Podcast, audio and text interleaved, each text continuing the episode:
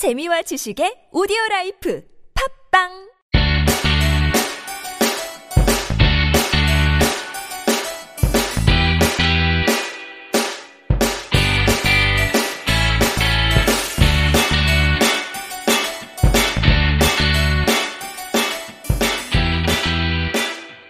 찾아가는 법률 서비스를 지향하는 법률사무소 CEO 김사면 변호사입니다. 48번째 함께 있는 민법을 시작해 보도록 하겠습니다. 아, 날씨가 정말 많이 추워졌는데요. 출근하시는 분들, 뭐 학교에 가시는 분들, 또는 뭐 어떤 일을 위해서 어, 밖에 나가 계신 분들은 어, 많은 추위를 느끼실 것 같습니다. 어, 제는 어, 이제 공익활동의 일환으로 이제 법원 쪽으로 가서 이제 어, 무료 상담하는 그런 활동을 오후에 어, 오후 동안 어, 걸쳐서 했었는데 음, 저는 한 두세 분 정도 그냥 찾아오시겠지라고 생각했는데 생각보다 어, 너무 많은 분이 찾아오셔서 오랜만에 정말 막 줄을 서서 기다리시는 분들에게 이렇게 상담을 해드리는 시간을 에, 가졌었습니다. 에, 그런데 이, 그런 상담을 하면서 어, 느끼게 되는 것은 음, 비록 이제 인터넷도 발달하고 또 이제 법률 서비스도 많이 음, 많은 분들에게 다가갈 수 있도록 이제 확장되어 가고 있는 것은 사실이긴 하지만 아직까지도 어, 많은 분들에게 법률이란 정말 어, 아직까지 멀리 있는 것이구나라는 생각을 많이 하게 되는데요. 뭐 예를 들어서 어제 상담했던 분 중에 어, 그 본인이 이제 소송을 하셨는데 어, 상대방이 사실상 어, 금원 2천만 원을 지급하겠다라는 얘기를 어, 했던 물론 서류가 있었던 건 아닌데 그런 어, 주겠다는 이야기를 녹음을 해서 녹취록을 만들어 놓던 증거도 있는 그런 사건에서 재판 절차 진행을 어, 정말 잘못해가지고 방향을 잘못 잡아가지고 1심도 패소하고 2심 이제 진행 중인데 그 어, 2심도 이제 거의 마무리되어 가는 단계에서 이제 오셔가지고 어, 문의를 하셨던 분도 계시고 음, 또 음, 어떤 분은 어, 이제 그 남편분이 이제 사망을 하셨는데 그 사망한 이후에 그냥 사실 사망 신고만 하면 간단하게 끝나는 것이 아니라 그 상속인, 그러니까 피, 어, 피상속인이죠. 그 사망한 자의 재산과 관련된 굉장히 많은 문제가 있을 수 있거든요. 근데 그분 같은 경우에는 한 10년 정도 사실 별거를 한 상태였는데 갑자기 사망 소식을 들었는데 채무만 그 남편의 채무만 굉장히 많은 상태였어요. 사실 그런 경우에는 뭐 한정 승인이나 상속 포기나 이런 절차를 아, 이제 강구를 해봐야지 되는데 검토를 해봐야 되는 그런 상황이었는데 그냥 아무것도 모르고 그냥 돈을 갚으라고 뭐 카드사에서 이렇게 연락이 오니까 남편 그 통장 중에 일부가 금원이 좀 남아 있었다고 하더라고요. 그래서 그 금원을 찾아서 그냥 갚아버렸다라는 뭐 그리고 자동차 아주 뭐 몇십 년 된 거 아주 헌게 있었는데 그거는 자기 그 남편의 그 동생이 뭐 달라고 해서 이렇게 줘버렸다 뭐 이런 식으로 말씀하시는데 그런 것들은 이제 상속재산 처분을 한 것에 대해서 어, 단순 승인 그냥 이제 더 이상 상속 포기를 못하는 그런 어, 결과가 초래될 수도 있는 상황이기 때문에 어, 정말 그냥 함부로 이렇게 그 처리할 수 없는 그런 중요한 문제이거든요. 그래서 이와 같이 아, 정말 어, 약간이라도 법률 전문가들에게 이야기를 듣고 상담을 받았으면 어, 좀 원치 않는 나쁜 결과를 어, 미리 막을 수 있는 그런 상황이었는데 본인이 본인들이 그냥 음, 특별한 검토 없이 행동을 하거나 아니면 그 첫 번째 경우에는 그분은 많이 뭐 이렇게 찾아보시고 어 이제 법률 인터넷을 통해서 법률에 대한 그런 상식도 어느 정도는 갖고 계신 분이었는데 그렇게 할 수 있겠다라는 생각을 가지고 진행을 하셔서 네, 좋지 않은 결과가 나왔던 어, 그런 어, 상담을 했었고 어, 어 개인적으로 굉장히 많이 안타까웠던 것 같습니다. 음, 제가 말씀드리고 싶은 것은 제가 지금 뭐 함께 있는 민법을 하면서 어, 법률이 많은 분들에게 이제 친근하게 에, 느껴질 수 있도록 어, 하는 그런 어, 역할을 하고 싶고 그런데 있어서 어떤 작은 기여를 하고 싶다라는 생각을 가지고 이런 것들을 하고 있지만 음,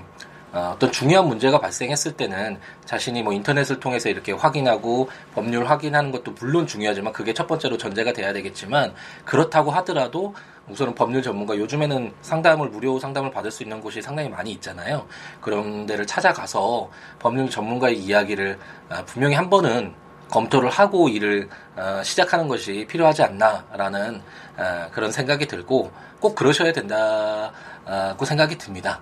어, 이제 뭐 비용이 드는 것이 아니니까 무료 상담을 받는 것은 그렇게 해서 만약 본인이 할 수 없겠다라는 생각이 들면 어, 당연히 법률 전문가에게 맡기셔야 되고 그런 상담을 통해서도 본인이 어, 할 만한 일이다라고 생각했을 때 이렇게 본인이 어떤 법률 행위를 하는 것이지 어, 너무나 어, 이게 인터넷에 에, 떠도는 이렇게 흘러다니는 그런 정보에 과신을 해서 어, 떤 피해를 받지 않는 어, 그런 어,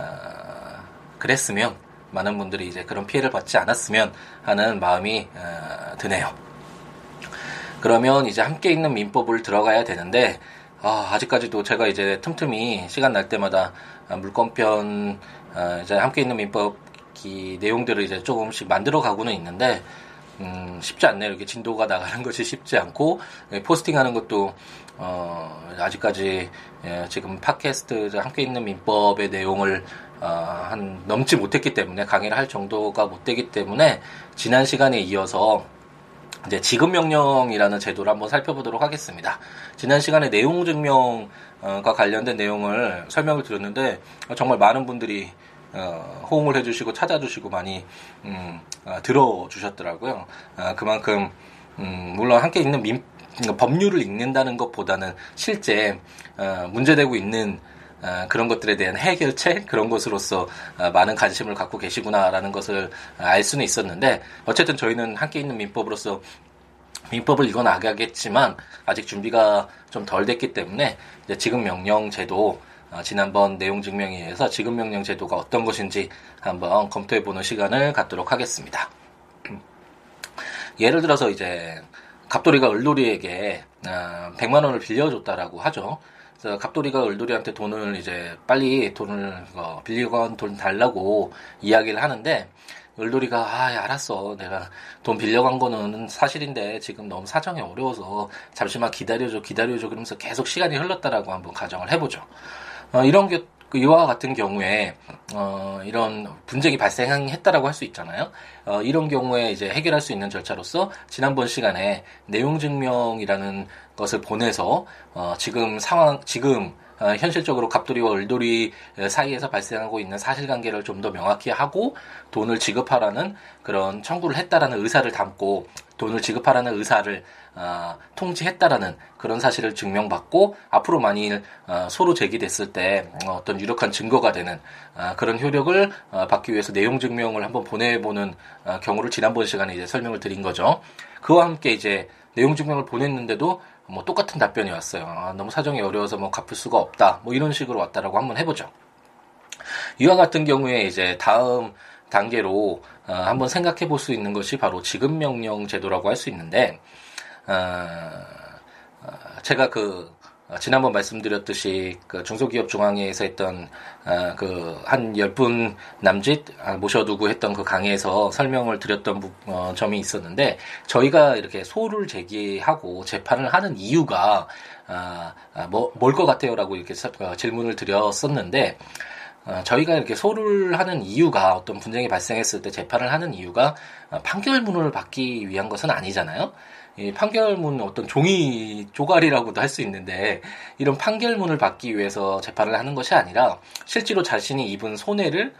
돈, 거 받기 위해, 거, 전보받기 위해서. 뭐 예를 들어서 뭐, 갑돌이로서는 100만원 받기 위해서 사실 재판을 하고 판결문을 받는 것이지, 어, 그 판결문에서 뭐, 갑돌이가 이겼다 그래서, 와, 신난다 뭐 이런 식으로, 어, 만족을 얻기 위해서 재판을 하는 것이 아니잖아요. 그래서 그 만족을 얻기 위해서는 어쨌든 그 상대방 을돌이의 재산에 어, 재산이 있는지를 확인하고 만약 재산이 있다면 그 재산을 통해서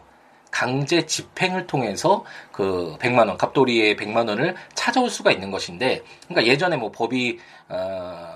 어떤 사회 질서가 아니었던 시대에는 뭐 어, 원시 사회에서는 직접 본인이 쓴 거 자력구제라고 하죠. 본인이 을돌이 찾아가서 막 때리면서 내 100만 원 가져갈 거야. 그리고 가져왔으면 되겠지만 현대 사회에서는 그런 자력구제가 인정되지 않잖아요. 그렇기 때문에 어, 국가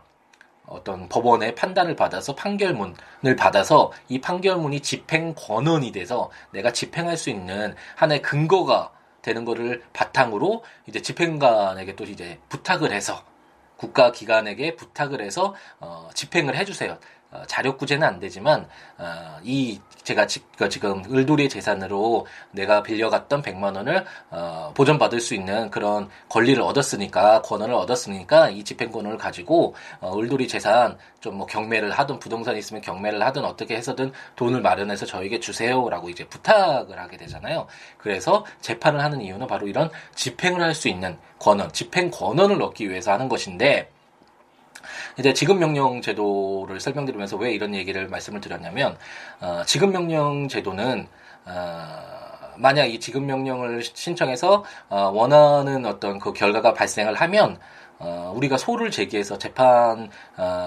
끝내고 판결문을 받는 것 같은 그런 효력, 그러니까 집행 권한이겠죠. 집행 권한을 얻게 된다라는 장점이 있습니다. 근데 어떤 장점이 있냐면 한번 이제 소를 제기하고 일반적인 뭐 민사 소송 절차를 어, 진행하다 보면 우선 뭐 비용도 많이 들고 어, 시간도 아무래도 여러 가지 사실관계 확인하고 증거도 제출하고 어, 당사자들의 어떤 주장 뭐 공방도 있잖아요. 서면도 왔다 갔다 하고 변론 기일도 1차, 2차, 뭐 3차 증인도 부를 수 있고 뭐 이런 식으로 오랜 시간이 걸리게 되고 비용도 많이 들고 그래서 신경도 많이 써야 되고 어, 그래서 결론이 어떻게 될지도 모르고 어, 이런 식으로 좀 어떤 리스크가 있는데 반해서 지급 명령이라는 이런 제도는 어, 쉽게 말하면 상대방이 어, 채무 자체를 인정하고 있는 경우에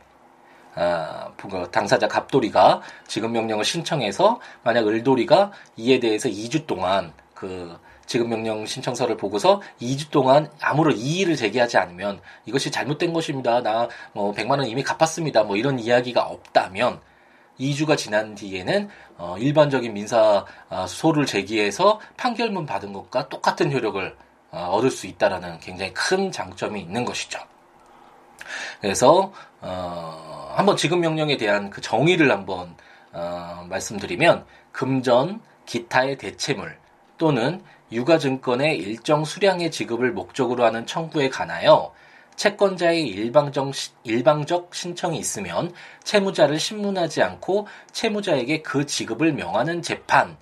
을 말한다라고 정의되어 있습니다. 어, 제가 말씀드렸던 것을 한번 상기하면서 읽어보면 어, 이해가 되시죠? 여기에서 일반 재판과 다르게 어, 채권자의 갑돌이의 일방적 신청이 있으면 채무자를 신문하지 않고 그러니까 채무 을돌이에게 물어보지도 않는 거예요. 원래 일반적인 민사 어, 재판에서는 당연히 갑돌이와 을돌이 불러서 너희들 주장 한번 해봐. 그리고 그 주장이 사실인지 한번 밝혀봐. 이런 자리를 마련하잖아요. 하지만 이 지급 명령에서는 음, 갑돌이의 신청이 있었는데 물론 갑돌이가 뭐 아무런 증거도 제출하지 않고 그냥 자기 주장만 했다면 당연히 지급 명령이 내려지지 않겠지만 어느 정도 뭐 차용증을 같이 증거로 첨부해서 제출됐어요. 그래서 어 갑돌이 말을 들어봤을 때 어, 맞는 것 같다라는 정도의 어떤 신청이 있었다고 한다면 이제 을돌이 얘기를 들어보지도 않고 을돌이에게 어, 너그 100만 원 빌린 거 갚아 라고 지급을 명하는 어, 그런 재판을 바로 지급 명령 제도다라고 생각하시면 될 것 같습니다. 어떤 내용인지 어, 이해가 되시죠? 왜 그리고 편리한지. 첫 번째로는 어, 재판 일반 민사 그 소를 제기해서 어, 판결문을 받기까지는 정말 많은 시간, 노력 그리고 비용이 드는데 비해서 어, 지급 명령 제도는 어, 어쨌든 신청을 해서 상대방이 그 지급 명령 신청서를 보고서 2주 동안 아무런 이의를 제기하지 않으면 어, 이제 그 판결문 받은 것과 동일한 효력을 어, 얻게 된다라는 그런 굉장히 큰 장점이 있고 그리고 이제 재판을 하다 보면 어, 법원 법정에도 이제 참석을 해야 되고 어, 재판장님 앞에서 이제 얘기도 좀 어, 논리적으로 조목조목 얘기를 해야 되고 근데 굉장히 떨리잖아요. 사실 대부분의 분들이 어, 법정에 가면 사실 어, 그 분위기 예, 우선 좀 눌리게 되고 그래서 말을 해야 될 말도 제대로 못하고 좀 그런 어, 상황이 발생할 수 있는데 어쨌든 지급 명령은 그렇게 법정에 어, 참석을 해서 주장을 하거나 뭐 입증을 하거나 이러지는 이러지 않아도 그냥 그 증거만 좀 더 어느 정도 정확하게 어, 신청서에 덧붙여서 제출이 되면 어 이제 더 이상 할 거 없이 그냥 기다리기만 하면 된다라는 이런 큰 장점도 있겠죠. 그리고 어, 또 비용적인 측면에서도 어, 이제, 아무래도 이 비용이라는 게 뭐 인지세나 송달료가 되겠는데, 소송 비용이라는 것이, 어, 이렇게 인지세랑 송달료를 받는 이유는 우리가 법원에 신청을 하는 거잖아요. 법원에 서비스를 요구하는 거잖아요. 법률 서비스를. 이런 신청을 했으니까 법원에서 한번 판단하고, 어, 한번 어떻게 해주세요라고 이런 법률 서비스를 요청하는 거기 때문에, 어, 것이기 때문에 당연히 그 서비스에 대한 대가로서 소송 비용을 지급해야 되잖아요. 하지만 지급 명령의 경우에는 뭐 당사자를 불러서 재판장님이 나와서 이렇게 참석해서 이야기를 듣는 뭐 과정 이런 것들이 없어도 되니까 당연히 그 서비스 대가가 낮아지겠죠. 그렇기 때문에 지급 명령 신청은 이제 소장 일반적인 민사 소송에서의 소장 제출하는 경우에 이제 10분의 1 비용 그러니까 인지세가 10분의 1이니까요. 그것도 굉장히 많이 저렴하겠죠. 어, 이처럼 많은 어, 장점이 어, 있다라고 하겠습니다. 또 한 가지는 뭐 내용 증명서에서도 말씀드렸는데 소멸시효 이제 어느 정도 다 이해를 하시겠죠. 소멸시효 제도가 왜 어, 존재하는지. 그리고 소멸시효 제도와 관련돼서 채권자들이 그 소멸시효를 중단시키는 그런 어, 사유들에 대해서도 어, 어 함께 있는 민법을 통해서도 어, 이제 알게 되셨고 그리고 내용 증명에서 말씀드렸는데 이 지급 명령도 명령 신청도 당연히 소멸시효 중단 사유에 해당하기 때문에 어, 만약 좀 급박한 어, 상황에서 채권이 소멸될 어, 그런 상황이라면 지급 명령을 통해서 소멸시효를 중단하는 어, 그런 효력도 어, 얻을 수 있게 되겠죠. 그래서 이제 지급 명령은 이런 것이다라는 것을 어, 이제 어느 정도는 어, 이해를 하셨을 것이라고 생각을 하는데 어, 따라서 이제 지급 명령 같은 경우에는 어, 상대적으로 일반적인 민사 어, 재판에 비해서 상대적으로 이제 본인이 어, 하실 수 있는 본인 소송이 가능한 재판이 되겠죠. 왜냐하면 어, 아무래도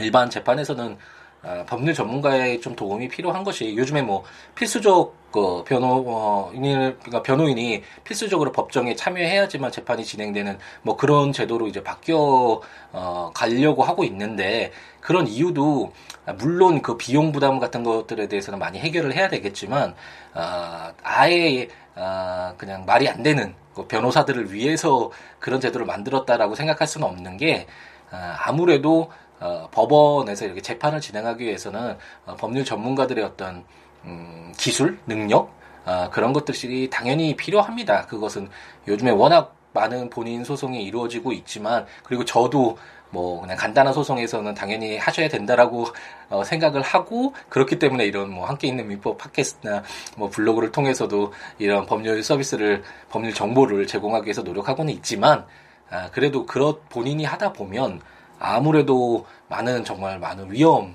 어, 뜻밖의 어, 받지 않아도 되는 그런 손해, 피해를 입을 가능성이 정말 높아지거든요. 따라서 이런 비용적인 측면만 아니라면 본인이 어쨌든 법정에 참석해서 그렇게 어, 법원 앞에서 그런 분위기 속에서 어, 주장하고 입증하고 이런 어려운 과정을 거치지 않아도 된다라는 점도 있고 어, 그리고 어, 모르기 때문에 패소하거나 재판 어떤 방향을 잘못 잡거나 뭐 주장 입증을 잘못했거나 이런 실수로 인해서 받지 말아야 되는 손해를 어, 받지 어, 않아야 되는 손해를 어, 음, 어, 그, 받지는 않아도 된다라는 네, 변호사를 선임함으로 인해서 어, 그런 장점들이 있기 때문에 당연히 아, 이제 변호인을 통해서 하는 것이 좋은데 이런 지급 명령 제도 의 경우에는 상대적으로 아무래도 뭐 법원에 참석해서 그렇게 어떤 해야 되는 어, 그런 어떤 법률적인 행위들이 없, 그 상대적으로 없기 때문에 어, 만약 그 상대방의 어떤 어, 채무를 어, 자신의 채권을 인정할 수 있는 증거들 이 확실히 존재하고 그리고 그런 증거들과 함께 자신의 주장을 명확하게 아, 이렇게 서면에 아, 기재하실 수 있는 분들은 어, 이런 경우에는 지급 명령 제도는 본인들이 많이 아, 이용을 하셔서 본인 스스로 비용 아무래도 비용적인 측면이 드니까 이런 지급 명령 제도까지 지급 명령 신청까지 이렇게 변호인을 선임해서 대리인을 선임해서 하기에는 또 비용 부담이 워낙 크니까 이런 것들은 이제 본인 소송으로 어, 충분히 하실 수 있는 그런 범주 내에 있는 어, 제도다. 라고 말씀드릴 수 있을 것 같네요.